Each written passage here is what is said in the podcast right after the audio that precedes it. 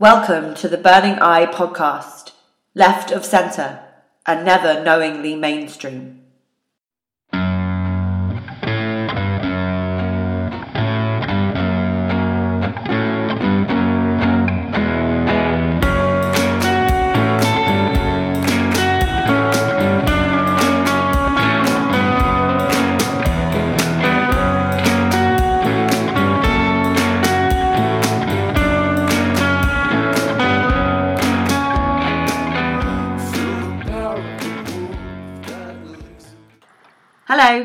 I'm Jen Hart.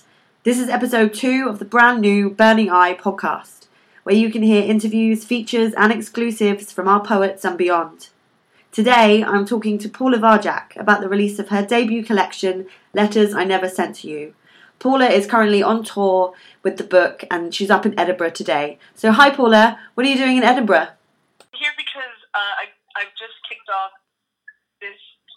book actually. So I was in Glasgow yesterday at Sonnet Youth, um, which was pretty cool. I also got to do um, a sort of surprise support slot with the Sonnet Youth crew for George the Poet. That was pretty pretty fun.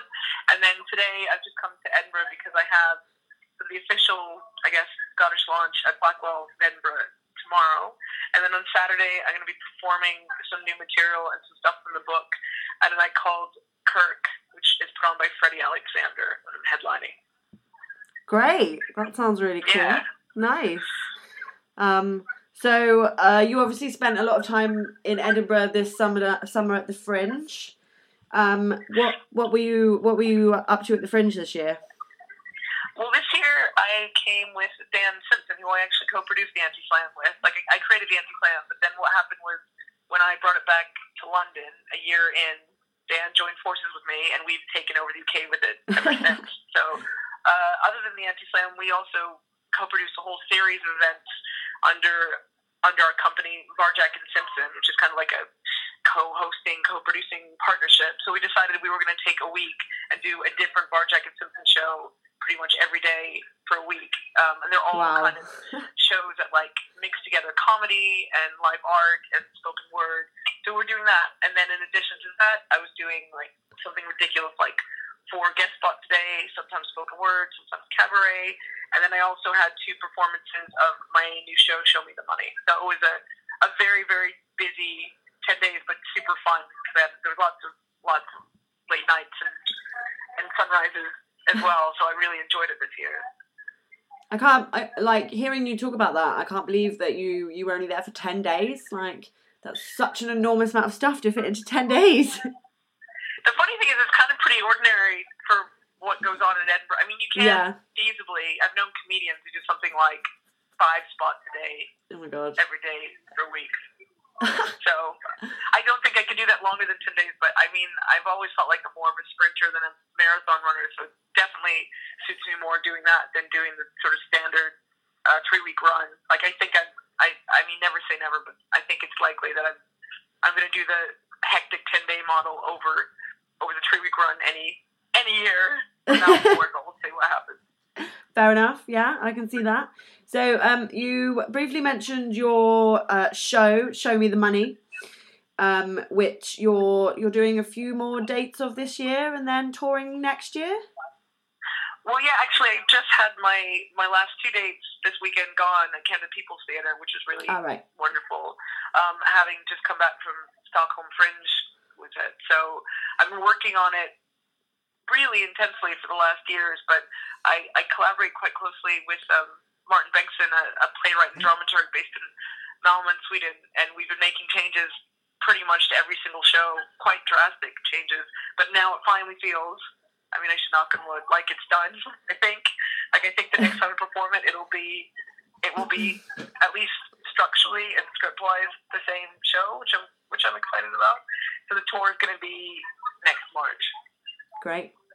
So, uh, um, show me the money. If I remember correctly, is about looking at exploring at ways um, uh, um, the process of artists being paid for their work. Um, Yes, yeah. So we have. Um, so this is a question that we often ask poets after we publish their books and things like that about how they think having is for spoken word artists and performance poets how having a, a, physical book changes things for you financially in terms of um, book sales and things like that. So do do you think that uh, aspects of the show may differ now that you have uh, books to sell? Uh, I mean, I guess yeah, it's it's tricky because I I mean the book the book doesn't connect to the show. Although I am actually thinking about creating a book that does relate to the show, which is sort of editing yeah. transcripts, the interviews. It just can't work out if there's if there's a market for that or yeah. not. But I mean, in terms of the question of does it change things to have an object to sell in conjunction with you know what is an ephemeral experience, a live performance? I mean, I think it definitely does because we want as much as we love what is live because something only happens in the moment, I think when we're really engaged in it, we want to be able to hold on to it and somehow take it away. And I think that's why we buy concert T-shirts, and that's why we buy CDs at gigs that I think often we don't even listen to. It's just a way of somehow in that high of a, of the performance finishing of holding on to that experience. But I don't know. It's really interesting because I've never actually, I've never actually pursued publishing. I've, I've never, not that I haven't been interested in being published. I just kind of thought my work wasn't really for for the page. But in creating the book, I I wanted to approach it. I wanted to approach it as something that was related to my live practice, but was definitely its own its own thing. And so to be made up, yeah, partly of poems that have been performed over the years, but also lots of prose pieces that might have turned up on blogs or might have never been shown yeah. at all, and it feels like they were meant to be in this book somehow. Uh, hope, whether it's going to make a difference to what money I take away, it's it's too hard to know. Like a day into the tour, but what I will say is just before I left in London, I, I did a guest spot for a friend of mine running a night uh, in Hackney where I live, and I brought some books with me because I just thought, oh, why not? Because you know, who knows? And there were only like maybe six six or eight people in the audience, like not including poets, and I managed to sell five books, including the book that I had. So that's that was kind of a shock because that would have just been like a here's a tenner from the door as a you know, yeah. me just doing it as a favor for a friend at a local gig, and it turned into like, oh, I just sold, oh, I just sold books. But on the other hand, you know, I did this gig in Glasgow with like maybe 60 people there, and the set went really well, but it only sold one book, and I think that might have also just been because people don't have tenners in their back pockets at spoken mm. word gigs. You know, I don't yeah, know. So yeah. it's really, it's really hard. It's really hard to say how how it's going to work from this point forward. So it's a massive experiment for me Right. Um, so I just wanted to talk to you a little bit about the the editing process for you and how how that went. Um, putting pieces that are for performance on, on onto the page, like and how what what that kind of process meant to you. I mean, I found it really terrifying to be honest, and you know, still even when I knew I was finally going to get to see the book after. I mean, a lot of people read it altogether. I think there were I mean, there were three main editors, um, but then there were another five people on top of that who who read it. So it, I should feel like everything is completely airtight, but there was still this really nerve wracking sense of it's one thing to perform these pieces and to be what people remember in the room. It's another thing for it to be a document, an object that people can refer back to and scrutinize and linger over.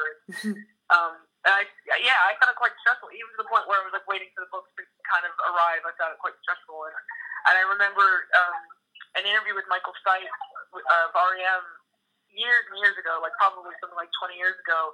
This is like pre internet and pre lyrics websites. But basically, the only way you had the lyrics is if it was in the liner notes of the CD or album, or you were a geek like me and you just listened to it over and over again until you figured it out as best as you could. and I remember him saying that he deliberately would never have the lyrics um, uh, in REM albums because he didn't want his lyrics to be scrutinized this way. And I kind of connected to that. It's like yeah. you, you pick up what you pick up. Suddenly, like, oh no, putting out a book. So I think in terms of how it affected the editing process, uh, it made me listen. I, I took a lot of input from people who read and edited it in terms of, of layout. And I mean, my, my grammar is appalling, and I, I this is definitely a lot of things layout I didn't know about. And I think I had people who were really great at helping me I guess try to find something that approximated the performance through the way it was laid out on the page, which was really, really helpful. And the other thing is, I think it it really made me. There were lots of poems that I really love as live pieces, um, and sort of monologue stories that I really love as live pieces that I didn't include because I just didn't feel like once they were sort of removed from performance, and then also because a lot of the stuff that I do also has multimedia elements. So I'm working with visuals, or I'm working with music, or sometimes both. There's sometimes I just felt like it just didn't make sense on the page for me, or was it Yeah. too much of an inaccurate representation? So it affected it affected, I guess, the amount I listened to other people in terms of how things were presented, and it and it affected selection massively. But then equally, I would say probably two thirds of the book are prose pieces that I was I've never read out loud, like not even performed, just like never read out loud to anyone before. But I think work really, really nicely on on the page, and there's something to read. So it was really just about kind of going, this is another this is another medium, and how can I respect this medium, and what do I have that that fits? Not is it nine years worth of of your Yeah, po- nine yeah years. Yeah. So that's like a long time. Like, um, and I've just put um a pamphlet of poems together, and some of the pieces that I have in there I wrote like quite a few years ago, and I've obviously I've gone back and edited them, and now they're kind of like barely remnants of what they were before. Um, you like you just I, I'm I'm really bad at like just over editing things and then before I know it it's like a completely different piece. Do you uh do you find that that's the same with you with some of the older pieces in the book? Uh, actually, the thing that I found weird about the older pieces in the book is often what happens with me is I'll write something and then I'll I'll learn it. Like I I only it's it, most of the time I often won't even read something new the first time I perform it. Like I'll learn it for the first time I perform it. That's changing Yeah. as I get older, but that used to be the way. But then what would happen is that piece would kind of go through a series of edits just by my retelling it and re-performing it. So actually, the thing I found strangest about looking at the older pieces is the sense of what I think. Well, the wording that I have, or is how I performed for yeah the better part of six years or, or whatever, was often very very far from you know the only written version that I had had of it. it it's more about you know sections maybe that weren't were included that weren't or words being in slightly different orders or emphasis being different. So that was super interesting. It's like, oh right, that started like that, and I completely forgot there was also this part of the story, or you know, or maybe there was more description here, and this is what's happened in the in the telling. So that's quite interesting. But I guess a lot of the older pieces have also been worked over over the period of time because whenever I've looked at them again, I've gone, oh, you know, uh, maybe maybe maybe I want to kind of rewrite things a bit. I think a, a rewriting happens within performance when you're performing something over an extended period Yeah. of time. I've just finished reading it and, and it's such a a long winding journey, like in a good way. Yeah, um was there is there any particular like phase or even just poem in there that that's your favorite, I guess? Oh no, I, yeah, I definitely, definitely don't have a. Because the funny thing is, one of the reasons I have to say that I that I am kind of really happy with the book is it it is a long winding journey, but it sort of feels, even though it's a collection, it kind of feels like it's one journey with a beginning, middle, and end. somehow. Yeah, yeah, I mean, yeah. that's also very much because, um, I mean, in particular, actually, on that, I had three editors, uh, Bram, Carrot, and uh, Bob, but I have to say, on this line of like the chain of events, Bram was really great about saying, no, no, no, you can't drop this piece, because this is a really important Yeah. transition from going from here to here. I'd be like, oh, actually, no, you're totally right. So, yeah, I really don't have.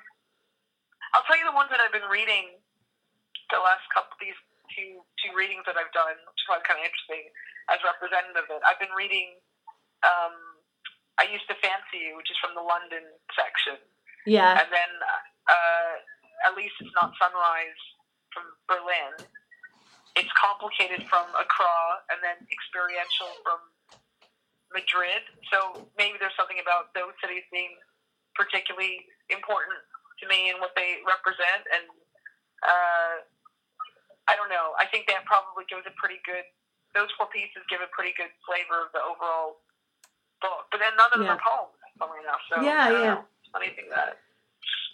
Um, so sprung it on you earlier if you wouldn't mind doing uh, one of the poems from the book, um, even though you are in a busy cafe. Cafe. yeah. Sure.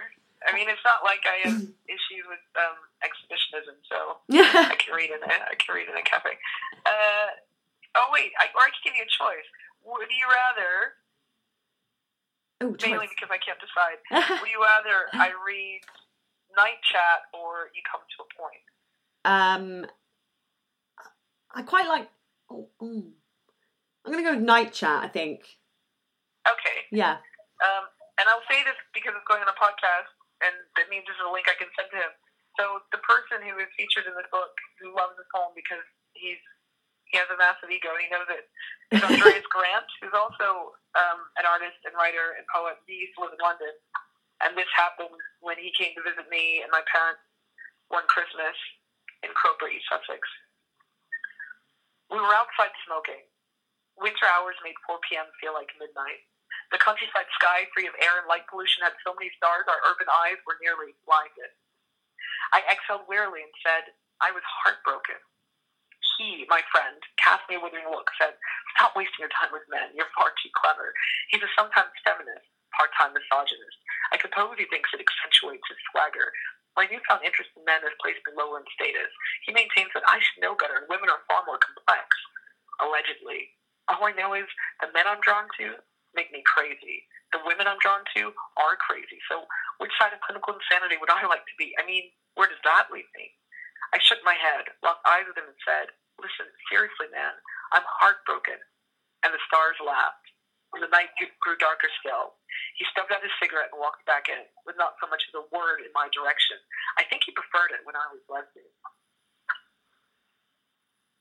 Yeah. So, um, uh, just for listeners' sake, um, I'm recording Paula on my phone on loudspeaker using my laptop. It's a really comprehensive sound system I've got going here. Um, very complicated. Can you give us some uh, details about your your next gig? Was it tonight? You you said it was tonight.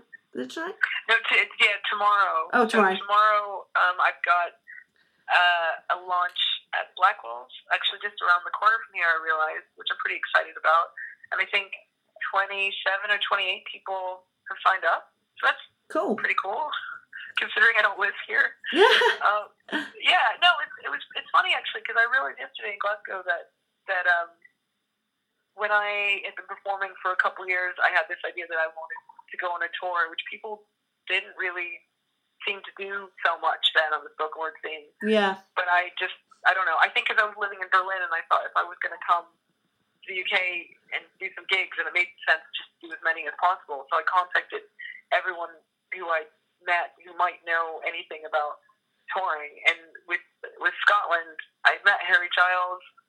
I think I can't remember. I think what it was is I knew actually there was another artist I know, Ali Maloney, um, in a collective called the Chemical Poets, who I met at Fringe, and I asked him where would I gig in Edinburgh, and he's like, you have you have to talk to Harry Giles, and he'll hook you up with touring. And he was just phenomenal, and he basically hooked me up with uh, a gig here in Edinburgh, another one in Glasgow at the Rio, which I think might still be going, another one in Aberdeen. And so I've been kind of coming and gigging in Scotland almost as long as I've been performing. And, and also, I think the crucial thing is coming to Edinburgh outside of Fringe and coming very often to Edinburgh outside of Fringe, which which is brilliant because um, a just because I really I really love Scotland and I really I like having any excuse to come here and Mhm. I like audiences here. I feel like uh, my work, my I don't know, my whole sensibility makes sense here.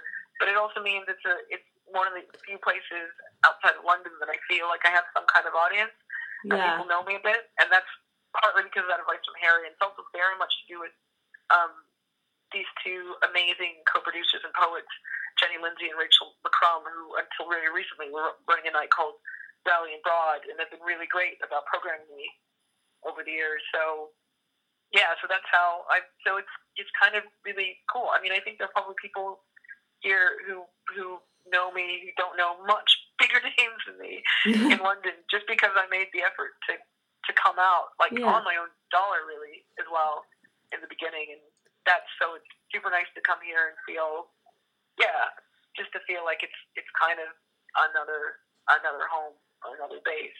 Yeah. I mean, yeah. But the other thing Yeah. is, realize I haven't said. That I should definitely say if tomorrow um, at Blackwell, I'm gonna there'll be a support set from Brammy Gibbon, um, who's a really, really great poet and performer, and uh, he was the very, very first reader and editor of the book. I'm, I'm super indebted to him for his support for that. So it only made sense that he should he should be performing um, his with his book Ex Nihilo. So I'm pretty excited about us sharing a bill together tomorrow. That sounds really good. Um, and just just lastly, um, you're the so you've got some tour dates coming up for the book, but you have an official book launch that's happening in London on the third of November. Yes, yeah. Well, basically, I wanted to do something. A conventional launch was more like an event, partly because Yeah. um, I think actually I got the idea because Amy McAllister had done an event for um, Are You a Single as a Cream when it Yeah. came out. I can't even remember was it last year or before. I wasn't able to go, but I had heard really, really feedback about the fact that she had curated it like an event, and she'd done this thing where the price of the event was basically the price of the book, and you got the book free. And I was like, oh, that's a really that's a really nice model. And because I do lots of programming and hosting, and I'm sort of sitting in between these different scenes, not just spoken word, but also theater and cabaret and live art. I thought it would be, for me anyways, as an event that I would want to go to the Puncher, it'd be much more interesting to have like a night, a performance that was somehow related to the book rather than me doing doing meetings. What I've done is I've programmed, lost count now, I think it's like five or six, we're all going to be doing five minutes related to travel, which is like one of the main themes of the book. Um, now I feel bad because I might forget someone, but I've got uh, James Harris, who's a stand-up comedian, Yuri Katani, who's a stand-up comedian, um, Adrian, sorry, Charles Adrian, uh, who is known more for his alter ego, Mud Samantha Man, but is going to be doing a storytelling set as himself. Uh, Lydia Beardmore, who's a great writer and performer. Um, Lewis Barfoot, who's a singer-songwriter, and Rachel Mars, who's an incredible performer, writer, and uh, live artist. So everyone is going to be doing five minutes in travel, and somehow I'm going to have time to maybe read from the book as well too. And that's going to be at Phoenix Artist Bar, which I'm really like happy to be at because it's a it's kind of quite a special place. Like it's a it's if you're listening to this you've not been before, it's um, this old artist members bar uh, that's kind of tucked away behind Leicester Square, and it's somewhere that I used to go when I went to drama school, where you it was the one place you could drink after midnight, but you had to be a member, but you could kind of blag your way in if you were somehow connected to performers. And then when I was in my late twenties, um, I was dating someone who was a comedy promoter, and so I would hang out with lots of comedians at the show, and lots of them were members of Phoenix, so I used to go there a lot. So it just seemed, yeah. And now I'm a member because now I'm a grown up and I'm kind of too bored to like flag it. I just want to know if I can get it. it seemed like a nice place if I was going to be in central London to to have the night. So it will be it will be there. Yeah, yeah. I'm sad that we're in Bristol and we and I won't be able to make it, but I hope you have a, a really good time. Ah, but I'll be in Bristol for for milk. So yes, yeah. Really looking forward to that. Yeah, that's great. Cool. Okay. Uh, well, thanks very much for um, putting some time aside to speak to me today. Sorry for the noise, but maybe it's A- actually, I'm not getting any noise through on my end, so um, that's okay. I can't I can't hear anything apart from you. amazing. Yeah. Looking for, if you're looking for the event on Facebook, Yeah. it's uh, called Get Here If You Can. Cool. It's kind of quite. Yeah. Okay, we'll share that on our Facebook page and our Twitter and the social media globe as it is. Thanks very much for having a chat with us today. Cool. See you soon. All right, bye. Bye. You can buy a copy of Letters I Never Sent to You uh, directly from our Big Cartel shop. That's burningeye.bigcartel.com. Um, get all the updates from us on our Twitter and our Facebook page, Burning Eye Books, um, and read more about Paula's book and our newest releases from other authors such as James Bunting um, on our blog, which is burningeyebooks.wordpress.com. Um, thanks for listening. Uh, we'll be back next time.